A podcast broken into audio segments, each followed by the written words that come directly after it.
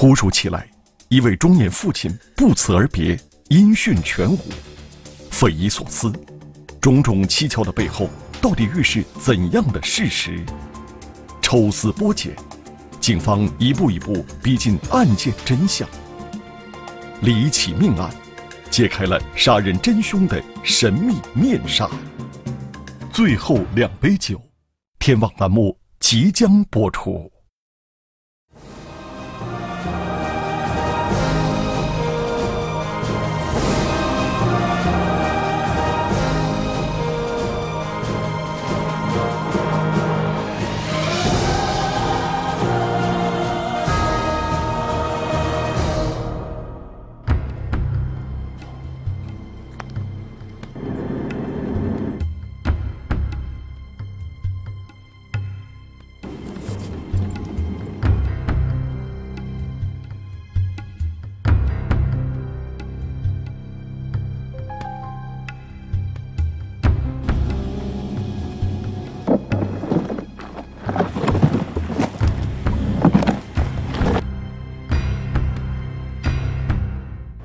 再过两天就是元宵节，眼看家人团聚的日子就要到了，独自在家的柴明却怎么也高兴不起来。原本和父亲说好上午要去超市买点汤圆，可是父亲昨晚匆匆离家，到现在不见人影，而且父亲的电话始终无人接听。我父亲的手机那一段时间也是不太好用，我就以为是是不是手机不响了，那边他没听见之类的，我就没太当回事儿。五十四岁的父亲柴刚是学校里的一名保安，平时最爱做的事情就是周末外出找朋友喝酒，喝多了也就不回家，睡在单位宿舍里。柴明猜测，父亲昨晚又是喝多了没回家。对于父亲喝酒误事，柴明伤透脑筋，一直等到下午五点多，还是不见父亲踪影。柴明开始觉得事情有些奇怪。若是往常，父亲即便不回家，也会有个回应。就在柴明冥思苦等时，却意外接到老家大姑打来的电话。二十号晚上八点多，将近九点多钟的时候，嗯，我大姑跟我爸通了一通电话。然后我爸跟我大姑说在外边喝酒，说有很多人，然后我大姑说当时电话里边特别安静，不像是就是啊、呃、有很多人很喧哗一样。放下电话，柴明心里也感觉有些纳闷，似乎父亲在撒谎，但是他没有多想。自从离婚多年的父亲与母亲复婚后，更是嗜酒如命。柴明体谅父亲，兴许父亲还没醒酒，他决定晚一点再与父亲联系。到晚上的时候，我又打我父亲的电话，就是已经关机了。嗯，我想是不是白天睡觉了，然后手机也没来得及充电，没电了，就没再继续打他的电话。转眼到了周一，父亲已经有一天两夜没有回家。想到今天是元宵节，懂事的柴明一大早下厨，为父亲煮了汤圆，备好了酒菜，满心欢喜等待父亲回家。然而柴明却怎么也想不到，中午父亲学校的领导突然找上门，询问父亲的下落。得知父亲没去单位上班，柴明顿时很惊讶。他突然想起前天晚上大姑打来的那个电话，大姑给父亲打电话的那个晚上，父亲到底是不是像他说的在与一堆朋友喝酒呢？此刻他人又在哪里呢？柴明决定找父亲的朋友问问情况。先联系的是王叔，我很着急问他看没看见我爸，然后他说没有，有几天没见了。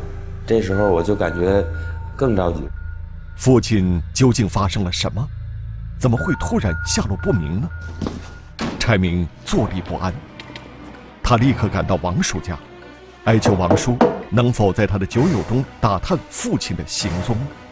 打了一通电话，然后王叔跟我说，你爸有个朋友也在我们这个小区住，离我家不远，不行，咱们上他家问问，看他知不知道。然后就去了张叔家。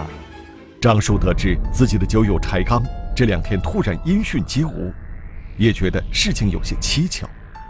他说，自己好长时间没和柴刚联系。看到孩子焦急的模样，张叔随口说道：“你们是否问过柳燕？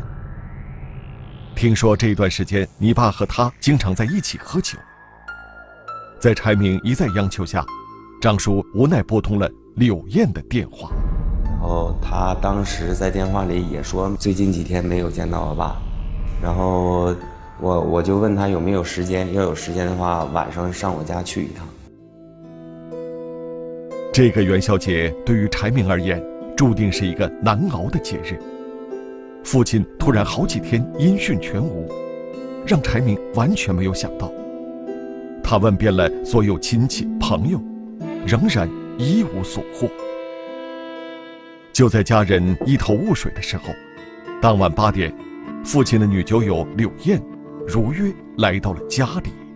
我就询问他我爸的情况，他当时说没有看见我爸，但是说我爸肯定没事儿，说他也没有仇人，没什么的，不可能有事儿，说你们放心吧。初次见面，柳燕的一番话让柴明不安的心情平静了许多。柴明始终认为，父亲的突然失踪疑点重重。他告诉柳燕，家人准备报警。柳燕却说没有必要。如果现在你报警的话，过两天你爸回来了，对他影响多不好。临走时，柳燕支支吾吾地告诉了柴明他父亲的下落。你爸在洗浴里边了，好像是听张叔说的。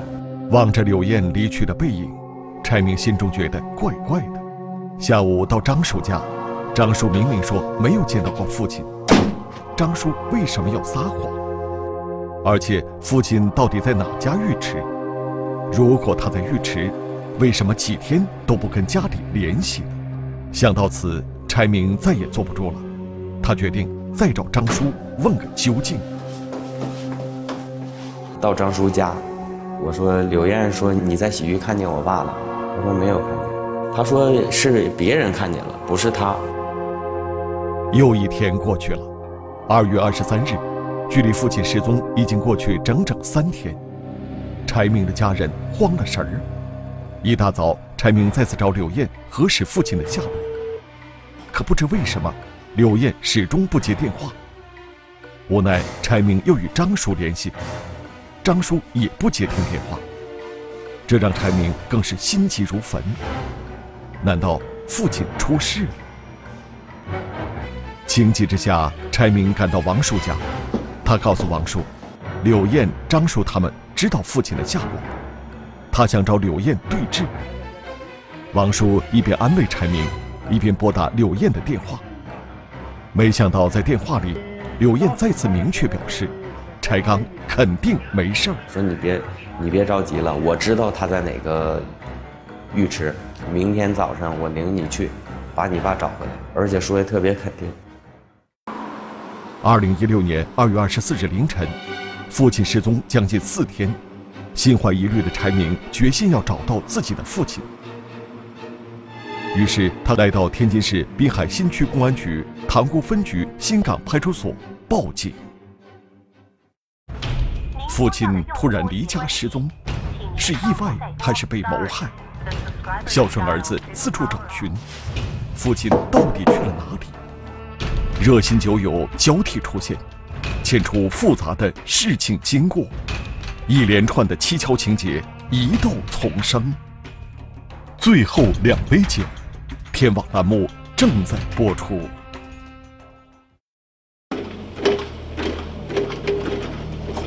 二零一六年二月二十九日下午，滨海新区大沽街道的环卫工刘辉和同事们，正在对塘沽海河南岸一片尚待开发的空地进行清扫和平整。不经意间，在空地中心位置，一个破旧的沙发吸引了刘辉的目光。眼前的景象顿时令他胆战心惊。二零一六年二月二十九日下午四点，天津市滨海新区公安局塘沽分局刑警支队接到了一个非同寻常的报案。在塘沽区海河南岸一片尚未开发的空地的一口枯井里，发现一具尸体。这个人是哪里？怎么到井里？自己意外跌落到水井里，还是因病死亡？他的亲戚、朋友？ 或者店主为了逃避民事责任，把他抛尸到湖水井里，还是他人杀害以后抛尸。经过勘查，民警发现，这个呈圆形的枯井，井口直径为六十五公分，井底直径为九十五公分，枯井深两米，尸体在井里头朝下，脚朝上，双脚贴到井壁，呈卷曲状态。这个地点呢也没有路灯。 呃，而且井的设施呢，应该在处置上呢还存在着一定的呃不当空间，呃，行人在夜间行走当中呢，也有可能呃掉到枯井当中。刑侦技术人员对现场进行了仔细勘查，男子的死亡状态让案件变得扑朔迷离。把尸体呢，如果呃投入井中的话，应该是呃用床单呐、啊。 或者是用一些衣物啊把它裹好了，不会这么残忍的，头朝下，呃，脚朝上给它床入井中。死者是生前失足落入枯井，还是死后被人扔到井里？案件从一开始就显示出了它的蹊跷。侦查员注意到，案发地理位置比较偏僻，中心现场四周都有隔板围着，南面没有路，西面相距一百米。 是一些刚建的高层住宅，北侧距二百多米是滨海新区一座著名的寺庙，东面是海河。这片区域呢是比较人烟稀少的，日常当中呢，包括路人去寺庙的香客，他都不会到这个空地出现。视频的探头基本上是没有的。尸检发现，死者是名男性，年龄在五十岁左右，体态偏胖。 身高在一米七五到一米八五之间，死亡时间大体可以确定在七到十天之内。尸体表面没有明显致命的创伤。整个勘查过程中，警方从被害男子身上没有找到任何可以证明他身份的东西。死者身上衣着完整，右脚缺失一只袜子。由于尸体浸泡水下淤泥时间较长，面部部分腐败，不具备辨认条件。 法医在对尸体进行检验的过程中，意外发现，死者体内酒精含量竟然达到每百毫升三百四十毫克。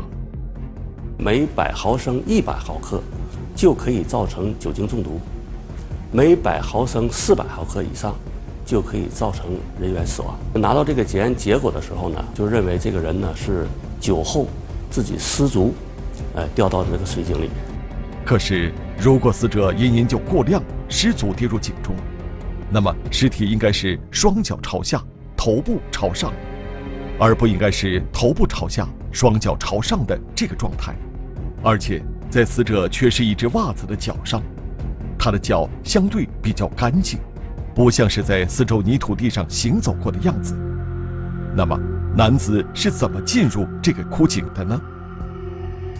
更为蹊跷的是，在现场。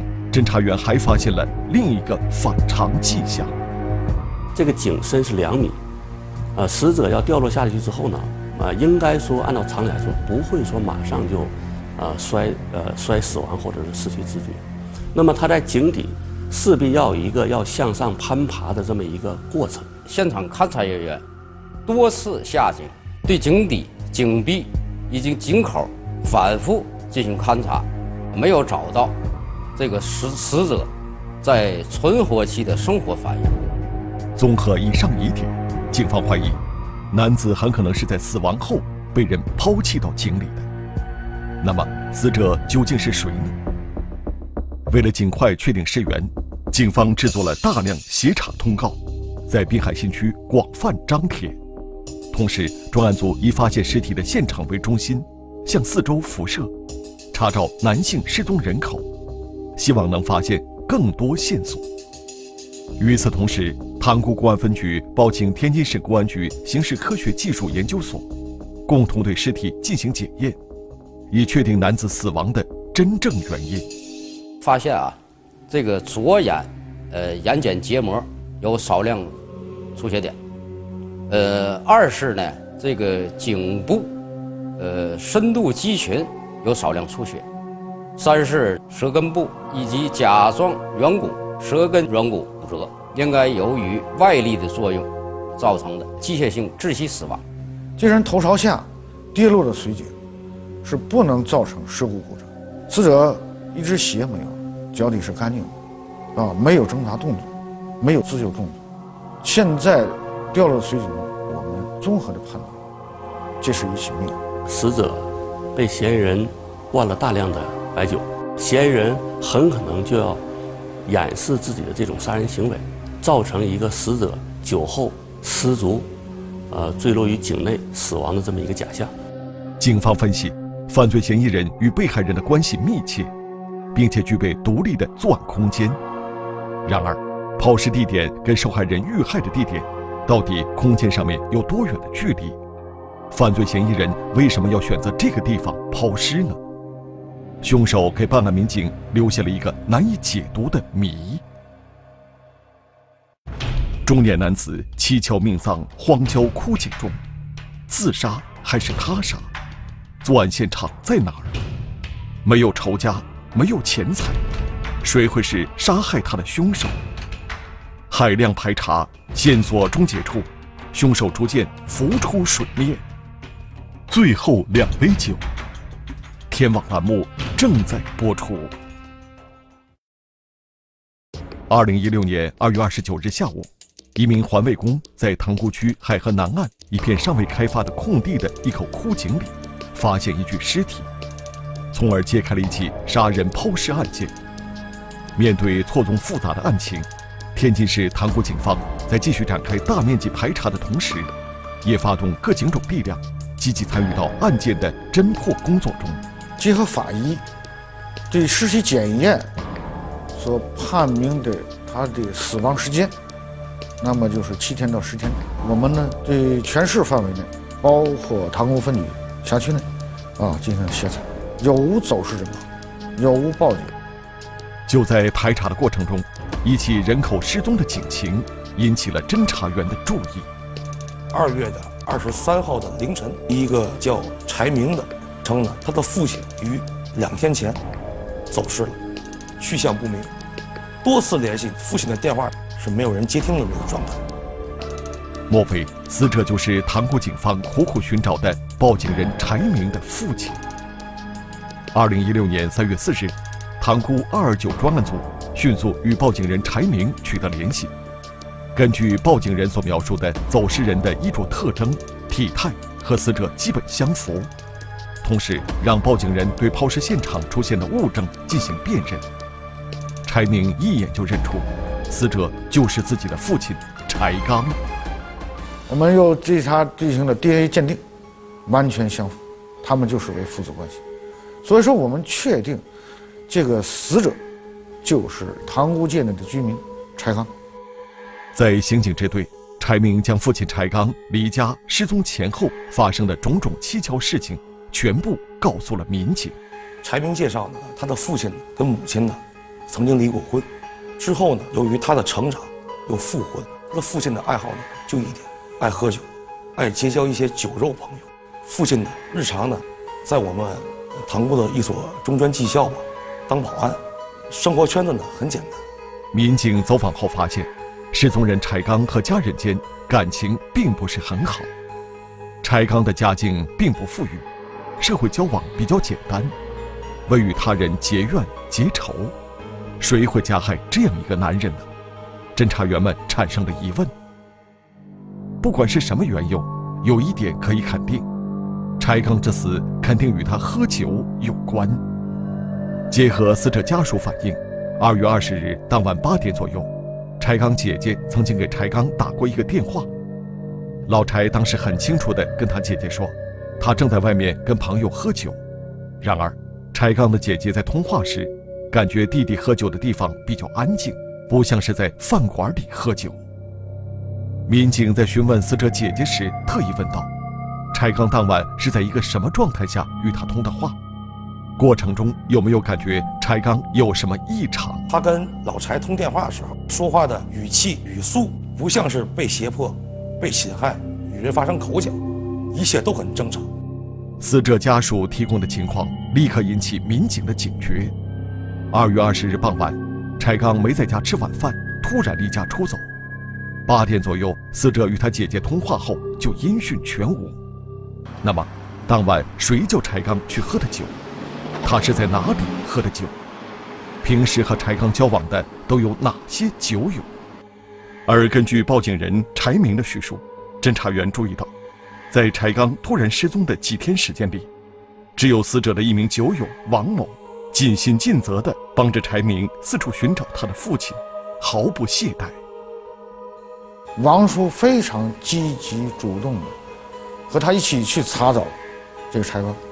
那么柴刚的好友是王叔，王叔恰恰二十号最后次饮酒，他不在，为什么？我们找到王叔的家人以及相关证人进行调查访问，以及结合他住址的视频录像进行辨看，结合着王叔最近几天帮助柴明进行查找父亲的行为举止啊，基本上应该排除王叔参与作案的可能性。在对王某进一步走访中，侦查员了解到，有一个姓张的男子，也是与死者经常聚在一块儿喝酒的酒友。而且，当王某向张某打听柴刚的下落时，张某对他说，在二月二十号晚上，有人在浴室曾经看见过柴刚，但具体是哪个浴室，听谁说的，当时张某并没有讲。事有蹊跷，警方立刻对张某重点地进行了询问。当民警问到二月二十号晚上到底是谁看见柴刚在浴室里，他究竟听谁所说，张某却支支吾吾，欲言又止，这进一步加深了警方对张某的怀疑。张呢给柳燕打电话，柳燕呢跟他提起过老柴呢没有失踪。柳燕说呢，我们家老梁好像在浴室看见他了。最后，呃，张叔呢他说出了柴刚在生前，呃，跟一个叫柳燕的女人关系暧昧。那么我们围绕着张叔这句话的可信度进行了调查。通过我们调查发现，这个张叔和柳燕生活有交集，但是没有暧昧关系。侦查发现，死者柴刚与柳燕关系非同一般，这背后是否还隐藏着什么不为人知的秘密？柳燕会不会就是这场命案的知情者呢？一连串的疑问涌上侦查员的心头，随即专案组民警对柳燕展开了细致的调查。很快有了发现，柳燕四十四岁，是一名安徽来津务工人员，在老家有家室。来天津几年的时间里，柳燕除了四处找朋友喝酒，一直没有正当职业。在进一步走访中，侦查员了解到，柴刚失踪的第三天后，柴明始终联系不上柳燕。二月二十三号，张叔曾带着柴明找到柳燕的暂住地，据房东介绍，柳燕两年前就已经搬走。张叔带着柴明四处打听，但是没人知道柳燕目前在塘沽的住处。警方了解到，柴刚失踪后的几天里，柴明一直在找柳燕核实父亲到底出现在哪家浴池，但柳燕反复以各种理由推脱，并阻止柴明家人报警。这一系列反常举动让警方怀疑柳燕与柴刚的遇害存在某种关联。瞒天过海，凶手究竟隐藏着怎样的阴谋？高速公路突现的行驶轨迹印证事实真相。昔日的酒友，他们之间究竟发生了什么？酒局的背后，什么样的夙愿酿造成悲剧？最后两杯酒，天网栏目正在播出。疑点重重的柳燕，是否就是警方要找的凶手？在进一步的调查过程中，又出现了让侦查员出乎意料的事情。侦查员在调查柳燕与柴刚之间可能存在的矛盾情况时，柴刚的一名酒友张某反映，柴刚和与柳燕同居的老梁也时常在一起喝酒，而且死者与这个老梁存在矛盾。就在二零一六年春节前，张某和老梁一起喝酒时，老梁带着醉意曾向张某提及柴刚和他的女人柳燕关系暧昧，为此老梁耿耿于怀。老梁就提到啊，这个柴刚跟柳燕的事我是没亲眼看到啊，如果哪天让我发现了啊，我一定会亲手扒了柴刚的皮。当时也放出了狠话。张某还向侦查员反映，二月二十二日，他曾经为柴刚的下落特意打电话问老梁，没想到老梁告诉他，他昨天去河北廊坊办事儿，在大街上碰到过柴刚。老梁讲，在二月二十一号，他去河北廊坊霸州，在一个中介的门口，曾经看见过柴刚。呃，当时问他干什么来了，他说到中介这儿找工作。专案组分析，老梁曾经对柳燕说过，他在一家浴室看见过柴刚，而随后却又对张某说，他在廊坊遇见过柴刚。如果老梁说的是真话，那么老梁就应该是柴刚遇害前最后一个见过面的人。如果老梁是在撒谎，那么他的谎言背后就一定隐藏着与柴刚死亡有关的秘密。柴刚在堂屋工作比较稳定，收入还可以，那么为什么突然对家人不辞而别，去廊坊去找工作去？而且经过我们访问得知，柴刚和廊坊并没有人员交集。那么柳燕和这个老梁两个人谁在说假话？专案组分析，凶手对柴刚的基本情况较为熟悉，并且他们之间存在一些瓜葛矛盾。结合梁某所说，柴刚失踪后的所谓行踪，应该是梁某故意放出的风声。梁某的谎言背后应该隐藏着某种不可告人的秘密。综合上述情况，专案组大胆推断，柴刚很可能是死于情杀，而梁某很可能就是杀人凶手。被害人柴刚会不会是在梁某租住的出租屋里遇害的呢？通过走访，老梁六十岁，吉林人，在天津打工，务工行业主要是从事工地的搬运工作，给人做小工，号称呢当工头。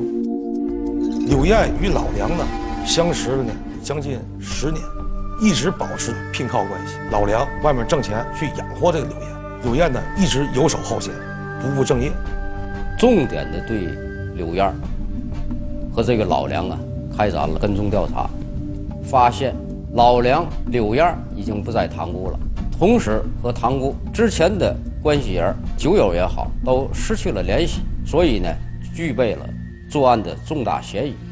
梁某打工和居住的地点在塘沽，凶手抛尸地点也在塘沽，这难道是巧合吗？此外，凶手又是怎么把尸体运到塘沽这个抛尸地点的呢？塘沽市区距离抛尸现场大约有三十多公里距离，嫌疑人杀人抛尸应该具有交通工具。通过我们进一步查询呢，发现了老梁呢，呃，具备一台呃轿车。我们对这个轿车，也就是在老柴失踪之后，他的轨迹进行研判。侦查员注意到，梁某的轿车曾在二月二十一号的上午八点左右驶进了京津唐高速，朝着北京方向行驶。结合这辆银灰色的小轿车等明显特征，调取高速公路所有监控进行追踪，寻找这辆银灰色小轿车当天的踪迹。结果有了一个重要发现：从塘沽到河北这个高速公路入口到河北的出口驾驶的同一辆灰色轿车，也是老梁本人驾驶，但是牌照从出口和入口是不一样的。入口的时候是一个牌照，到出口的时候又换了另一副牌照。那么老梁为什么？他要躲避谁？他为什么要躲避？而且他在廊坊没有停留，很快就回来了。警方了解到，老梁在廊坊没有亲属，没有朋友，那么他为什么要在柴刚失踪的第二天去廊坊？结合之前对张某的访问，老梁跟他说过，曾经在廊坊见到过死者老柴，并且跟张某说老柴应该在廊坊找工作。难道这一切真的是梁某设下的连环局吗？种种迹象显示，梁某具有重大作案嫌疑。专案组分析，从第一现场到抛尸现场，嫌疑人实施犯罪很有可能有人协助。如果凶手是梁某，那么柳燕会不会知情呢？通过高速视频调取发现，案发后他和老梁去了吉林。我们立即派员赶往吉林老乡，查找了二人的下落。老乡讲看到老梁和一个女人回到了家，然后匆匆忙忙的又走了。那么老梁去哪里了？侦查发现，案发后梁某和柳燕一起逃往山西阳泉一个亲戚家。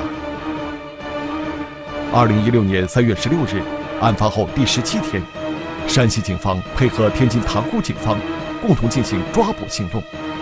犯罪嫌疑人梁某、柳燕在山西落网。经审讯，犯罪嫌疑人梁某供述了二零一六年二月二十日晚因感情问题将被害人柴刚杀害并抛尸的犯罪事实。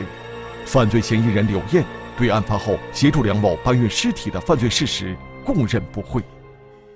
令人百思不得其解的是，究竟是怎样的恩怨纠葛，让犯罪嫌疑人梁某对昔日的酒友柴刚残忍地痛下杀手呢？案件背后还隐藏着怎样不为人知的隐情？案发要从一次酒局说起。梁某一直就怀疑柳燕与柴刚有着不正当的暧昧关系。二月二十日晚，老梁故意跟柳燕说，今天晚上我有事儿就不回家了。果不其然，梁某前脚离开家门，柳燕就将柴刚约至家中。就在两个人偷欢时，被梁某逮个正着。老柴那意思，大哥，这个事情啊是我的不对，不行呢，我赔你钱可不可以？老柴呢就拿起了当时呢他们这个柳燕呢喝酒时剩下的每杯呢大约有啊二两左右吧，两杯白酒一干二净，就当兄弟跟您道歉了。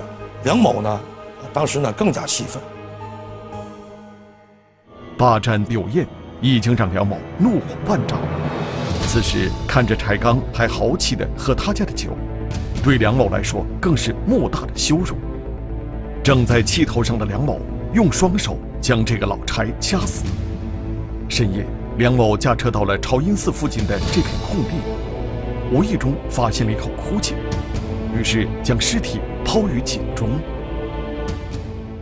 面对我们提出的采访要求，犯罪嫌疑人柳燕、梁某拒绝了。二人表示已经没有颜面面对家人和朋友，也不想再提起任何与被害人柴刚有关的话题。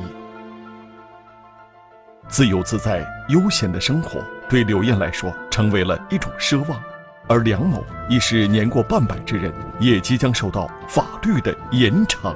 涉案人都是年过五十，或者说已经接近六十岁了，都有自己的家庭，由于不能很好的把控自己，导致最终这种惨剧发生。现在想起来的话，完全可以避免。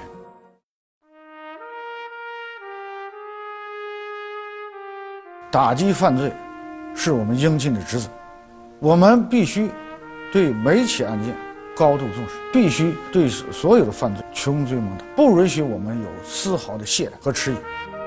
保卫人民生命财产安全是刑警的天职。十七天里，天津塘沽警方从未忘记使命，他们以对生命高度负责的态度，用自己执着的努力，为死者讨回了公道，捍卫了法律的尊严。海河两岸因为警徽的闪耀而显得更加美丽安营。中华人民共和国公安部 A 级通缉令，汤黄勇，男，一九九四年九月九日出生，户籍地址江西省余干县洪家嘴乡和爱岭上小组一百九十四号，身份证号码三六二三二九幺九九四零九零九幺幺三三。该犯罪嫌疑人涉嫌电信网络诈骗犯罪在逃。 请广大观众提供有关线索，及时拨打幺幺零报警。千年古墓出现可疑盗洞，警方排查，发现案中有案，公安机关重拳出击，历时一年多，形成六十多万公里，追回文物一千三百多件。 国宝追踪，天网栏目即将播出。